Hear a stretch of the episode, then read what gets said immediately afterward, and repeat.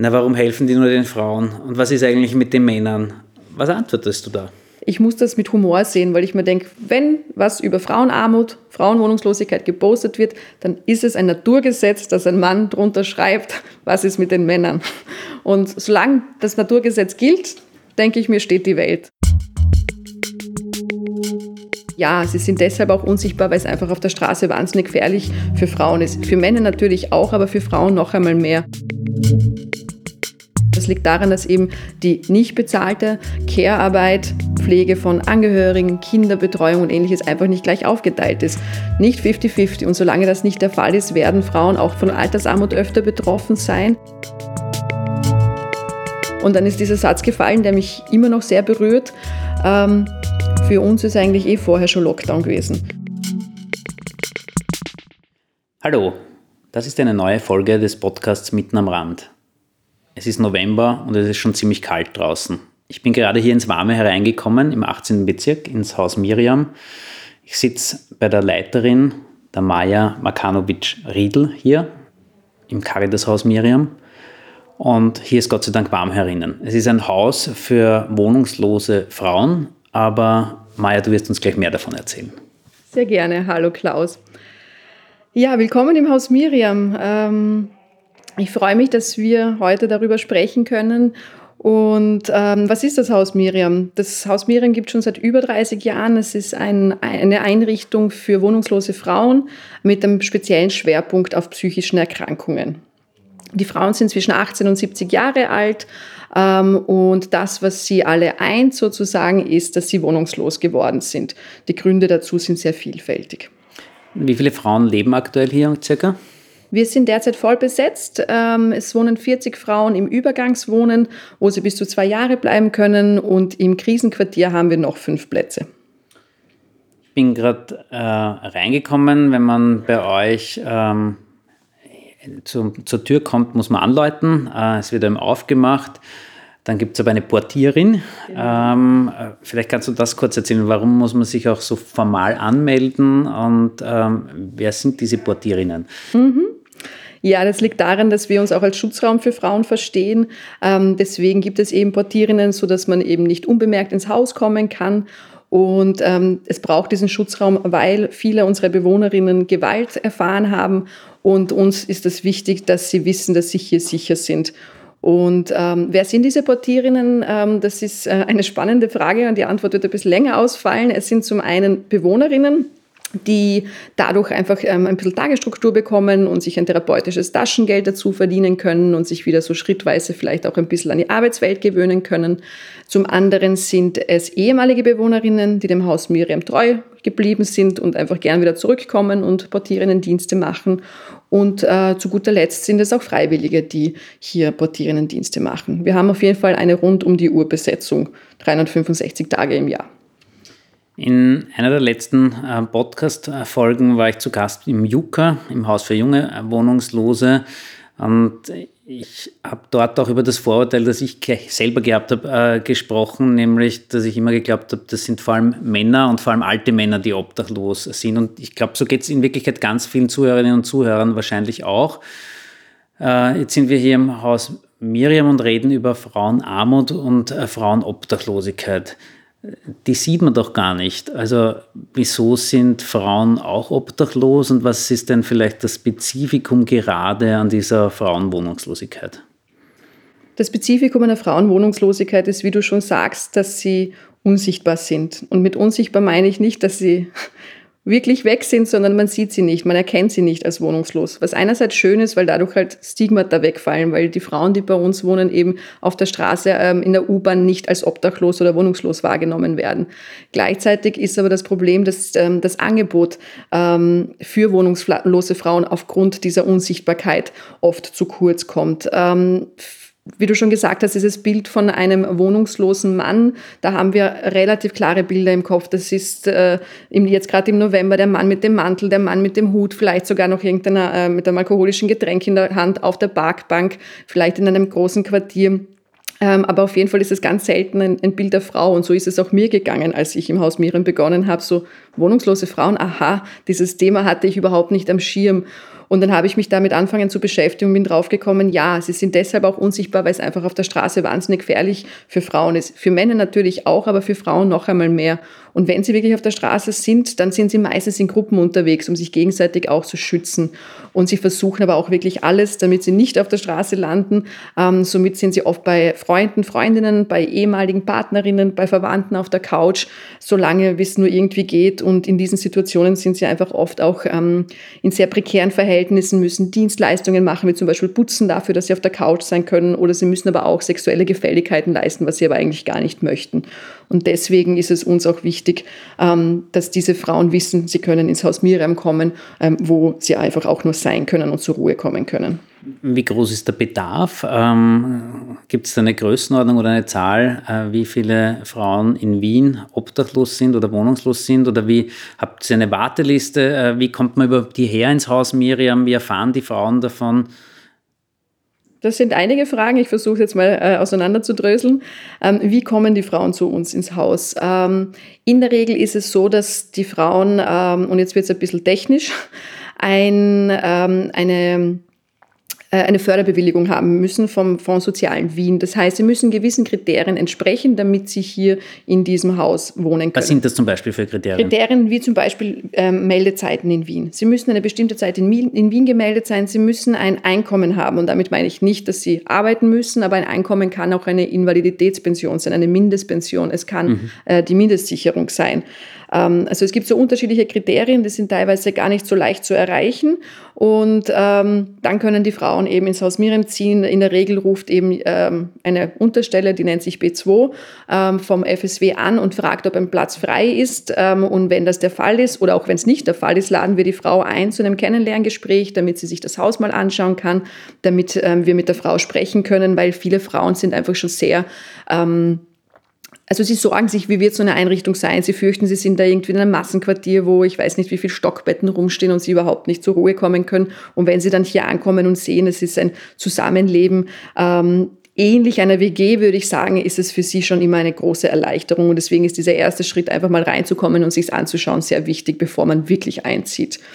Das war deine erste Frage, jetzt muss mir helfen mit der zweiten. Ich, ich habe auch gefragt, zu sagen, wie viele Frauen gibt es denn und ähm, welche, das habe ich noch nicht gefragt, aber das interessiert mich natürlich auch. Du hast ein bisschen schon von den Gründen äh, gesprochen. Ähm, was sind denn, also auch wenn du an einige Frauen, die vielleicht zuletzt hier eingezogen sind, denkst, was sind denn Gründe dafür, dass sie ähm, in diese Situation gekommen sind? Mhm. Ich versuche nochmal die Frage von vorher zu beantworten. Die Dunkelziffer ist hoch. Wie hoch sie ist, kann ich dir nicht genau sagen. Das ist der Nachteil einer Dunkelziffer. Aber wir haben schon regelmäßig Wartelisten und insbesondere haben wir lange Wartelisten für die nicht anspruchsberechtigten Frauen. Das heißt, das sind wieder so ein technisches Wort, das sind Frauen, die eben nicht diesen Kriterien entsprechen und trotzdem aber wohnungslos sind. Und ähm, da haben wir insgesamt nur drei ausschließlich spendenfinanzierte Plätze, muss ich auch dazu sagen. Und ähm, ja, das ist, da, da wird auf jeden jeden Fall der Bedarf deutlich sichtbar, weil es einfach zu wenig gibt. Und wie kommen die Frauen zu uns? Was sind die Gründe? Das ist sehr schwer zu beantworten, weil wie gesagt, wir haben aktuell 40 Frauen im Übergangswohnen und das sind 40 Schicksale, 40 Geschichten, 40 Biografien, die dahinter stehen und der Weg ist oft ähm, so, dass es oft um Missbrauch, Gewalt in der Kindheit geht, oft große Brüche in der Biografie, ähm, dass stabile Beziehungen selten sind, dass eine psychische Erkrankung dazukommt, äh, diese psychische Erkrankung vielleicht die letzten äh, sozialen Beziehungen äh, zerbröseln lässt, weil man sich vielleicht komisch benimmt, weil man ähm, Vertrauen missbraucht, was auch immer die Gründe sind. Und irgendwann ist das ganze soziale Umfeld weg. Man hat vielleicht den Job verloren oder man hat ziemlich sicher den Job irgendwann verloren. Dadurch ist die Wohnung weg. Und oft ist es auch tatsächlich so, dass, ähm, die, also dass Frauen so aussichtslos sind in dieser Situation, dass sie Suizid versuchen zu begehen und es ihnen glücklicherweise, muss man fast sagen, nicht gelingt, dann ins Krankenhaus kommen und vom Krankenhaus auch dann direkt zu uns, weil sie eben in der Zwischenzeit wohnungslos geworden sind. Das ist zum Beispiel ein relativ klassischer Fall, wenn man das so sagen will. Ähm, der andere ist,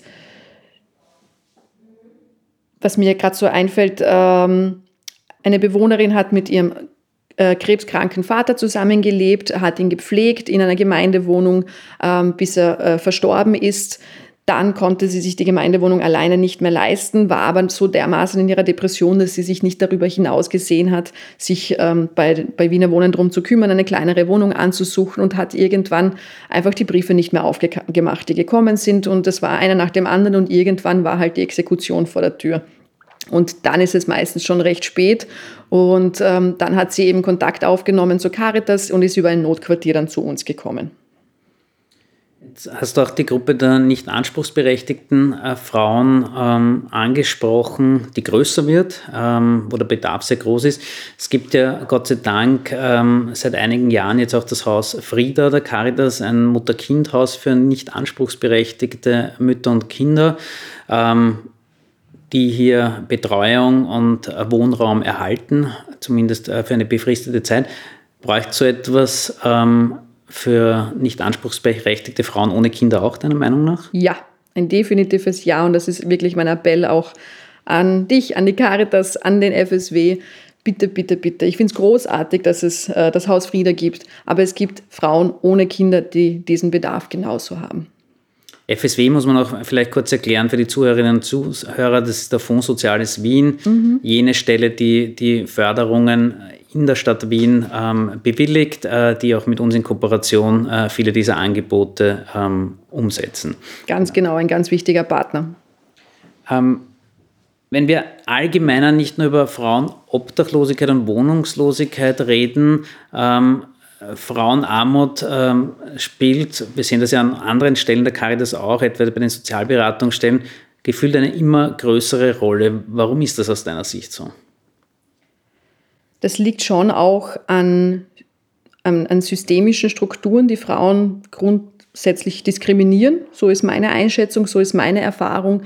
Ähm, und da sage ich, Stichwort Gender Pay Gap hatten wir erst vor ein paar Tagen. Ähm, es ist immer noch ein Fakt, auch wenn man ihn bereinigt, dass Frauen weniger verdienen. Es ist immer noch ein Fakt, dass Frauen in Führungspositionen seltener zu finden sind, deutlich seltener zu finden sind. Es ist immer noch Fakt, dass Frauen mehr Teilzeit arbeiten. Und das liegt daran, dass eben die nicht bezahlte Care-Arbeit Pflege von Angehörigen, Kinderbetreuung und ähnliches einfach nicht gleich aufgeteilt ist.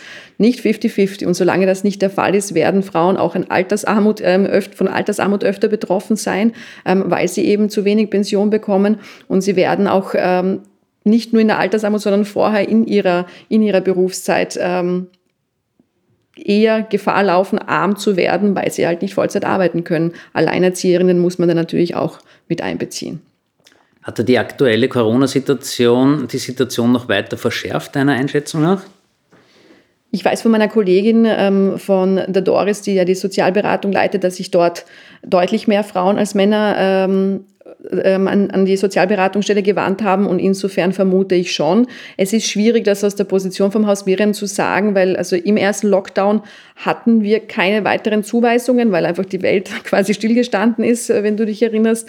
Und danach war schon ein Zustrom da. Das hat sich dann aber auch wieder normalisiert. Ich kann jetzt noch nicht, also der Zeitraum ist zu kurz, um zu sagen, ob das fürs Haus Miriam konkret Auswirkungen hatte, was aber schon was ich schon definitiv sagen kann, ist, dass Frauen massiv unter den Lockdowns gelitten haben, weil sie eben viel öfter zu Hause waren und in dieser Zeit ähm, unter prekären Bedingungen oft. Und Armut bedeutet eben halt nicht äh, drei Kinderzimmer zu haben, sondern vielleicht ein Kinderzimmer, wo drei Kinder sind und äh, daneben vielleicht auch noch zu kochen und alles und die Hausübung zu machen und, und Homeschooling. All diese Stichworte ähm, haben halt schon hauptsächlich Frauen betroffen. Wie, wie war hier im Haus die Situation während der Pandemie? Also wir sind mittendrin noch in der Pandemie. Also was hat sich stark verändert? Ähm, hat es mehr Konflikte gegeben durch diese Situation oder gerade du hast psychische Erkrankungen angesprochen, ähm, hat es Menschen, äh, Frauen in dem Fall jetzt hier natürlich, äh, gegeben, die, ähm, wo es zusätzlich zu Krisen gekommen ist? Bemerkenswerterweise nein.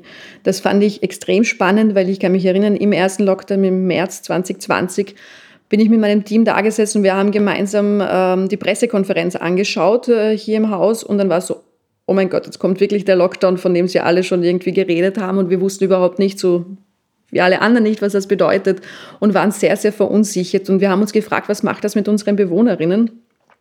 Und dann war es so, dass es für unsere Bewohnerinnen, also die haben sich nicht anders verhalten und das habe ich extrem bemerkenswert gefunden und bin dann mit ihnen ins Gespräch getreten und dann ist dieser Satz gefallen, der mich immer noch sehr berührt.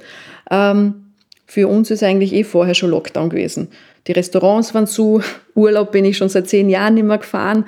Äh, soziale Kontakte, ja, die wenigen, die ich habe, die werde ich jetzt auch mal drei Wochen nicht sehen. Und da habe ich mir gedacht, wow, wir haben in den drei Wochen so gelitten, das ist und wird uns allen ewig in Erinnerung bleiben, wie schwierig das war im ersten Lockdown, sich an diese Situation zu gewöhnen. Und für unsere Frauen war das bis zu einem gewissen Grad, unsere Frauen sage ich immer, für unsere, für die Bewohnerinnen des Haus Miriam war das schon ein bisschen, ähm, ja, sie, sie haben sich schon dran gewöhnt gehabt und konnten dann tatsächlich in dieser Situation besser umgehen als wir.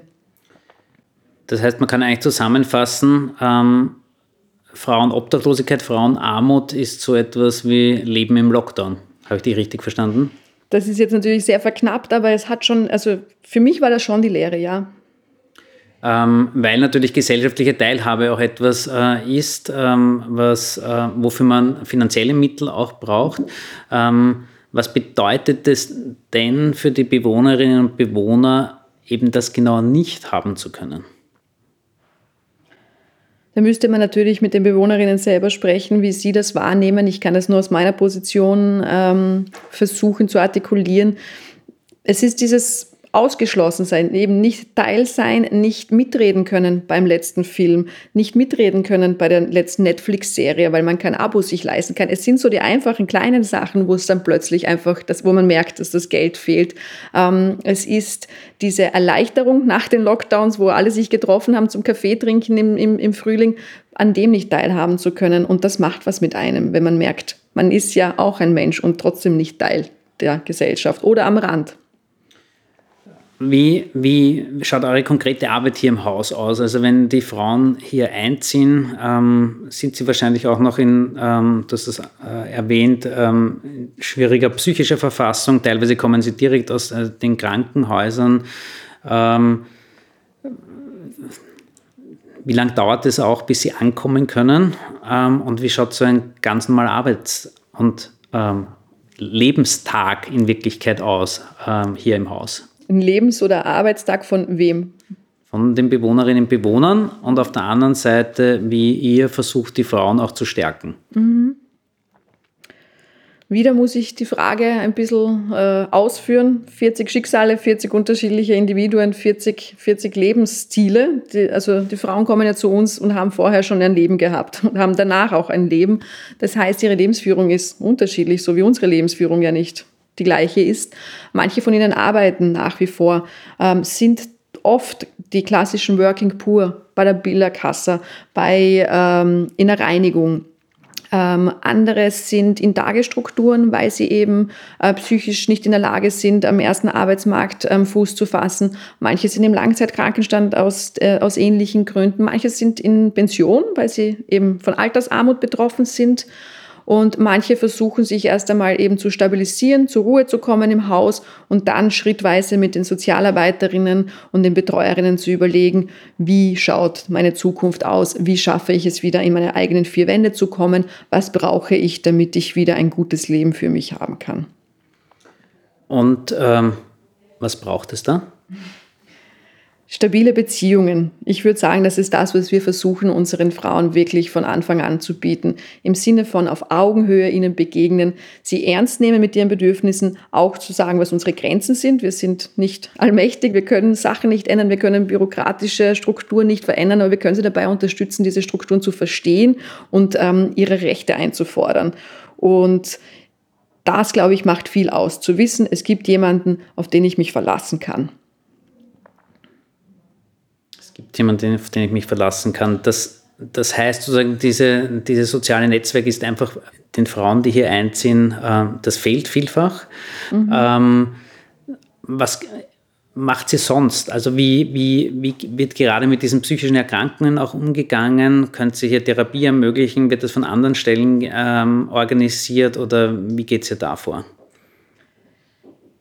Ich habe davor gesagt beim, beim, beim Einstieg und beim Vorstellen vom Haus Miriam, es ist ein Haus für psychisch kranke Frauen. Das ist ein Label bis zu einem gewissen Grad und es stimmt auch, aber es ist nicht so sehr im Vordergrund für uns. Also wir schauen schon zu, dass wir die Frau als solche, als Persönlichkeit, als Person wahrnehmen und manchmal ist die Krankheit halt stärker als die Person, mhm. aber es ist auch oft irrelevant. Wir haben sehr viele nette, ganz normale zwischenmenschliche Situationen, wo die Krankheit nicht so sichtbar ist. Aber manchmal ist sie halt dann doch sehr sichtbar und da ist es wichtig, mit dem auch äh, entsprechend professionell umzugehen. Und wir haben im Team keine Ärzte, keine Ärztinnen, wir haben keine Psychiaterinnen, aber wir holen uns die Kompetenzen und die Expertisen. Ähm, konkret haben wir eine Psychologin von FEM, wir haben eine Psychiaterin, die, also eine Konsiliarpsychiaterin vom psychosozialen Dienst vom BSD, die regelmäßig ins Haus kommt. Wir sind sehr gut vernetzt in der Wiener Soziallandschaft. Und ähm, das hilft eben auch, damit die Frauen wissen, an wen sie sich dann auch in Zukunft wenden können, wenn sie nicht mehr im Haus Miriam wohnen. Ähm, klingt das alles nach äh, vielen Problemen, vielen großen Herausforderungen? Ähm, wie kann man da positiv bleiben in der Arbeit? Wie gelingt dir das?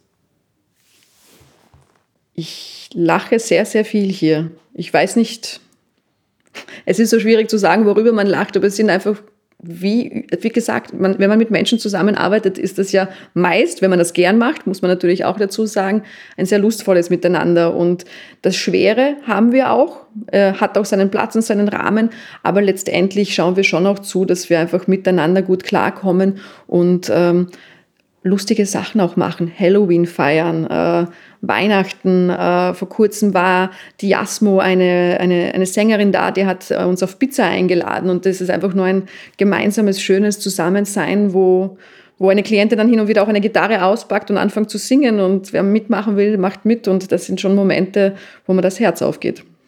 Und ähm, wie würdest du Erfolg definieren in eurer Arbeit? Erfolg, würde ich sagen, ganz spontan ist dann, wenn die Frau, wenn sie auszieht, das Gefühl hat, ihr Leben ist ein Stück besser geworden. Kannst du vielleicht an einem konkreten Beispiel ähm, benennen, was diesen Erfolg ausmacht?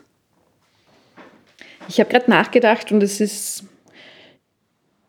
gar nicht so leicht Beispiele zu finden und nicht, weil es so wenige davon gibt, sondern weil es so schwierig, also das sind ja doch teilweise Monate bis jahrelange Prozesse, ähm, bis, so ein, bis so ein erfolgreicher Auszug, wie wir es nennen, ähm, wirklich abgeschlossen ist.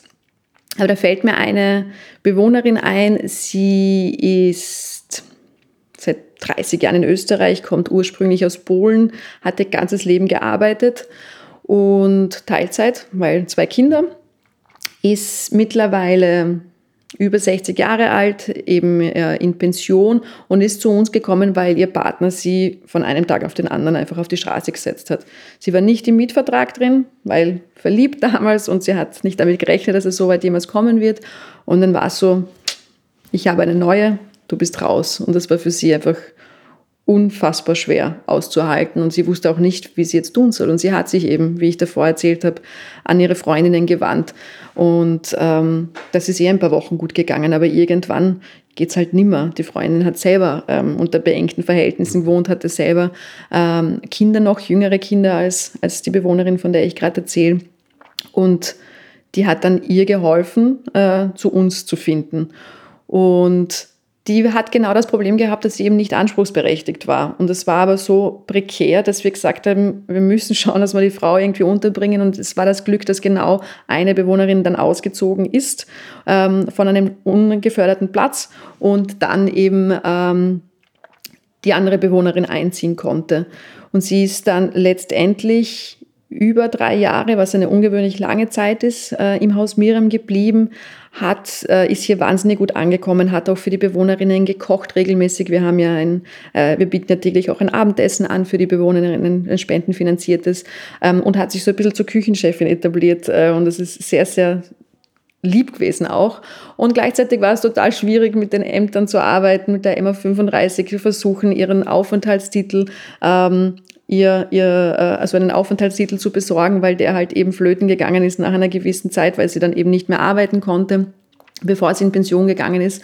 Und ähm, irgendwann haben wir es geschafft. Und das war so, also nach drei Jahren unglaublichem schwerem Aushalten von Situationen, die eigentlich nicht verständlich sind. Nicht, also wo man merkt, da ist so viel schiefgegangen, so viel Pech gewesen und ähm, so ganz wenig oder gar kein Eigenverschulden. Und die Schuldfrage ist eh irrelevant, aber in dem Fall war es so offensichtlich und die Frau war auch nicht psychisch krank, sie war einfach nur extrem belastet.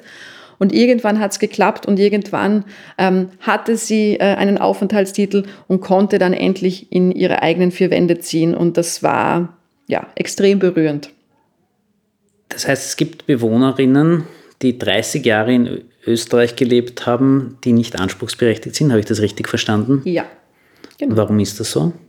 Ich bin keine Sozialarbeiterin, muss ich dazu sagen. Also da könnten meine Mitarbeiterinnen dir genaueres erzählen. Aber es liegt zum Beispiel daran eben, wenn man in den letzten fünf Jahren, egal ob man vorher 25 Jahre gearbeitet hat, nicht mehr arbeitet und genau in dieser Zeit der Aufenthaltstitel, der ja auf fünf Jahre befristet ist, ähm, verlängert werden sollte und man eben nicht selbsterhaltungsfähig ist, ist, glaube ich, das Wort dafür, ähm, ja, dann verliert man diese Ansprüche. Das, heißt, das Beispiel zeigt ja auch, wie verdammt schnell es gehen kann, dass man in diese wirkliche bittere Notsituation gerät und auf Hilfe von euch angewiesen ist. Ganz genau, ja. Und das ist schon der Satz, den wir sehr häufig hören, wenn Frauen zu uns sind. Ich hätte mir niemals gedacht, dass ich die Hilfe der Caritas brauchen werde.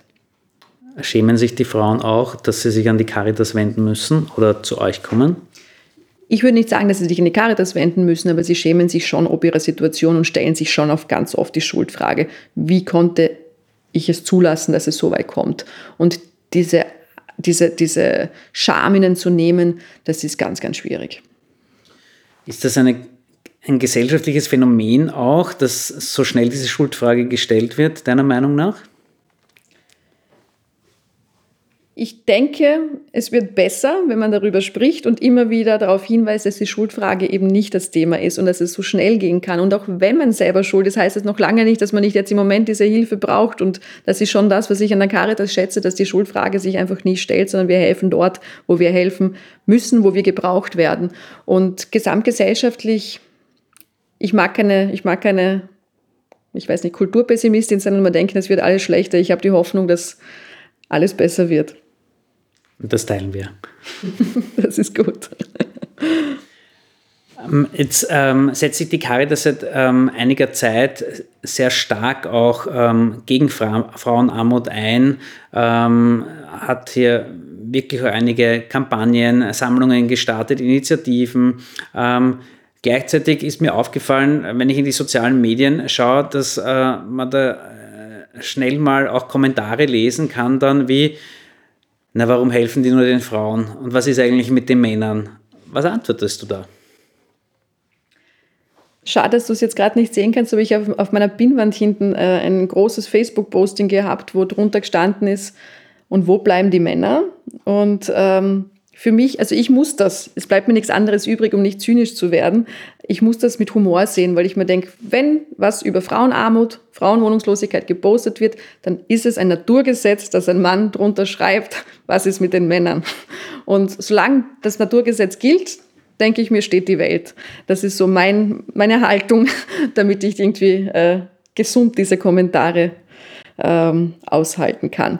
Die Antwort darauf ist, es ist super, dass es so viele Einrichtungen für Männer gibt.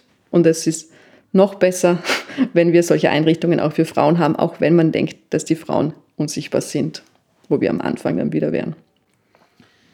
Was würdest du dir wünschen, äh, damit dieses Thema noch mehr Aufmerksamkeit äh, bekommt, damit diese Unsichtbarkeit abgeschafft wird? Weil ähm, das Thema ist, äh, wie du beschrieben hast, ja ein durchaus großes. Ähm, wir können schwer quantifizieren, weil es eben eine dunkle Ziffer ist. Aber was würdest du dir wünschen? Beziehungsweise ähm, hast du auch eine, eine Forderung oder einen Appell an die Politik, ähm, was hier noch besser gemacht werden kann, um Frauen zu stärken, damit sie nicht in solche prekären Situationen kommen? Das ist wirklich eine große gesellschaftliche Aufgabe und eine große politische Aufgabe. Und es muss das Bekenntnis geben, dass Frauen und Männer in dieser Gesellschaft einfach immer noch nicht gleichgestellt sind. Und das muss im Kindergarten beginnen, das Bewusstsein zu schaffen, dass eben Frauen oder Mädchen in dem Fall nicht die sozialen Eigenschaften haben, dass sie lieb und nett und kommunikativ sind und deswegen aber ihnen Kompetenzen wie logisches Denken, wie räumliches Vorstellungsvermögen abspricht, weil sich das dann im Laufe der Zeit verfestigt, manifestiert und irgendwann gibt es diese beruflichen Entscheidungen, wo man dann eben in den schlechter bezahlten Jobs ist. Und da sind wir beim nächsten Thema, die Jobs, die von Frauen gemacht werden, Sozialberufe. Ich meine, wie viele Mitarbeiterinnen in der Caritas sind weiblich an der Basis? Unglaublich viele. Und ich denke mal, diese Sozialberufe, die muss man aufwerten, gesellschaftlich, über bessere Löhne, über bessere Arbeitsbedingungen, aber schon auch das Bild, dass es nicht selbstverständlich ist, dass ein Pflegeberuf von Frauen gemacht wird. Und also da könnte ich jetzt eigentlich echt noch stundenlang drüber reden, was man besser Bitte. machen könnte. ähm, ich glaube, man muss, damit es doch nicht stundenlang wird, man muss, man sollte, ich würde mir wünschen, dass man Männern klar macht, dass Feminismus nichts ist, wovor sie sich fürchten müssen, sondern dass es etwas ist, das ihnen auch gut tut. Ich glaube, kein Mann der Welt denkt sich, es tut mir gut, wenn ich mich permanent mit anderen Männern messen muss, wenn ich besonders hart und zart sein muss. Es ist ja für alle eine Belastung. Und ich denke mal, wenn sie verstehen würden, dass der Feminismus ihnen nichts wegnimmt, sondern eigentlich ihnen schenkt, dass sie eben nicht so männlich sein müssen und nicht so stark sein müssen, weil jeder ist mal schwach und jeder ist verletzlich. Davon bin ich überzeugt. Diese Botschaft, wenn diese Botschaft mal ankommen würde, ich glaube, das würde viel anderes vereinfachen. Maja, vielen Dank für das Gespräch. Ich glaube, das ist ein super Schlussappell äh, in dieser Sendung. Das war eine weitere Folge von Mitten am Rand, hier aus dem Haus Miriam. Wenn ihr Rückmeldungen, Fragen habt zum Thema Frauenarmut, Frauenobdachlosigkeit, dann könnt ihr die gerne an mich schicken. Aber auch, wenn es Themenvorschläge gibt für weitere Sendungen, freue ich mich über eure Rückmeldungen. Danke fürs Zuhören und bis zum nächsten Mal.